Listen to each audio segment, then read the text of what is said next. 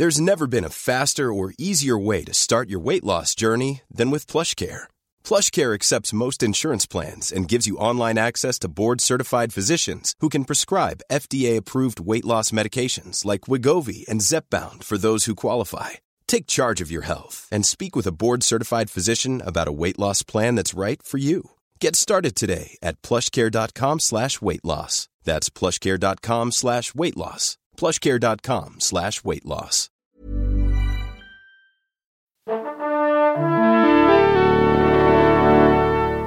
Bonjour.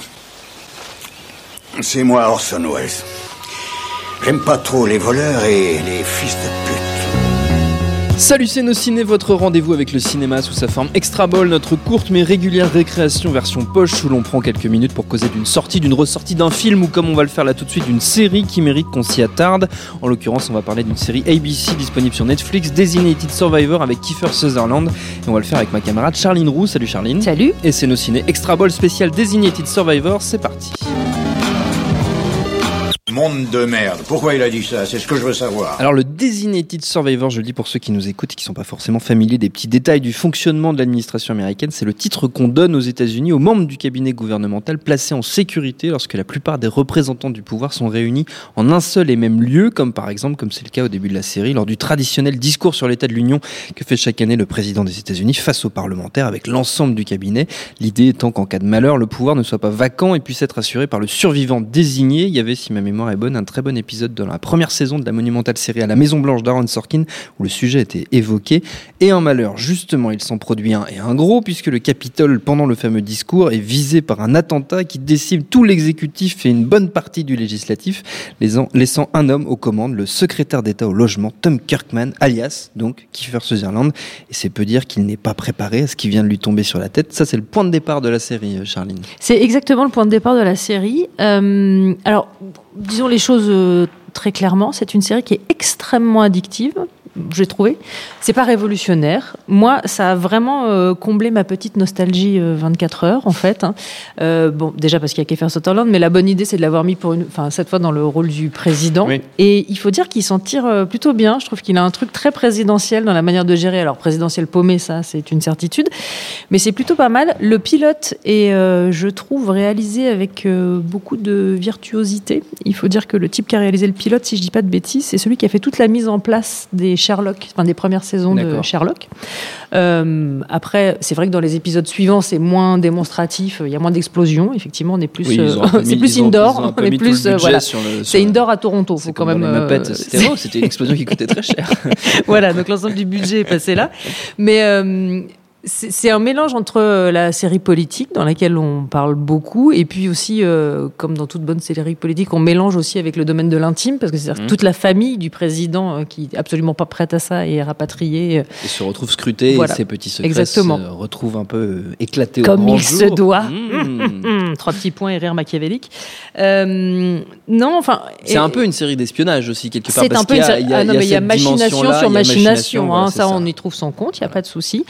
Et et euh, ce que j'ai plutôt bien aimé aussi, c'est euh, ben, c'est pas si fréquent que ça de voir euh, des vrais euh, problèmes politiques ou sociétaux abordés dans des séries de ce genre. C'est-à-dire que là, il y a quand même, euh, d'entrée de jeu, on parle du, traitement déplorable auquel ont eu droit les musulmans américains post-attentat. Donc c'est quand même, enfin, c'est pas si fréquent que ça. Je trouve qu'au niveau des, intrigues et des sujets traités, c'est hyper intéressant.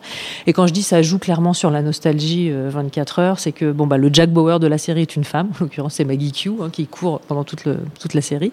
Euh, L'informaticien Chloé est donc un homme hein, dans, cette, dans cette série. Et puis il y a même les codes sonores qui rappellent 24 heures, parce que le, la musique, c'est euh, Sean Connery qui est le, le, type qui avait fait la musique de 24 heures, donc on reconnaît deux ou trois codes quand même. Et puis dans le côté euh, hyper haletant, euh, il se passe un truc toutes les deux secondes. On pense quand même aussi beaucoup à la Maison Blanche, enfin à, The West Wing. Oui, mais Sorkin sur le côté les walk and talk, puisqu'il y en a, il y, oui. il y en a quelques-uns. Sur le côté toute la, on va dire toute la dimension du speechwriter, donc le type qui écrit les discours, ça, qui est très mise en avant euh, là-dessus, les discussions dans le bureau ovale. De toute façon, c'est un, Il y a la grande histoire et la petite histoire. Mais, mais en même temps avec pas mal d'action, quoi, et de Par et, contre, du, voilà, com- et beaucoup du action- complot action à packed, gogo, du complot à gogo. Non, j'ai trouvé ça pas mal. Alors, en revanche, j'ai une vraie réserve, euh, mais qui tient plus au mode de diffusion, c'est-à-dire que bah, là sur Netflix, moi, je suis habituée à pouvoir regarder ma saison en entier et d'un seul coup. C'est le principe Hmm. euh, du binge watching. Là, je pense, si je puis me permettre, que c'est lié au fait que ce soit une coproduction avec ABC et que donc ce soit lié à la diffusion télé. Absolument, mais moi je me suis sentie spoliée dans mon petit abonnement Netflix, ça m'a agacé au plus haut point, donc j'ai attendu d'avoir euh, ce qui me semblait être une saison entière, mais en fait non. Non. Je préviens quand même, euh, ce qui est disponible en ce moment, c'est une moitié de saison qui se termine sur un cliffhanger absolument insoutenable, et que le reste de la série arrivera au mois de mars, donc faut quand même un peu patienter pour savoir ce qui va arriver à ce bon vieux Tom Kirkman. Mais je suis quand même hyper contente d'avoir retrouvé Kiefer Sutherland. Tu as failli dire que tu étais content d'avoir retrouvé Jack Bauer, non?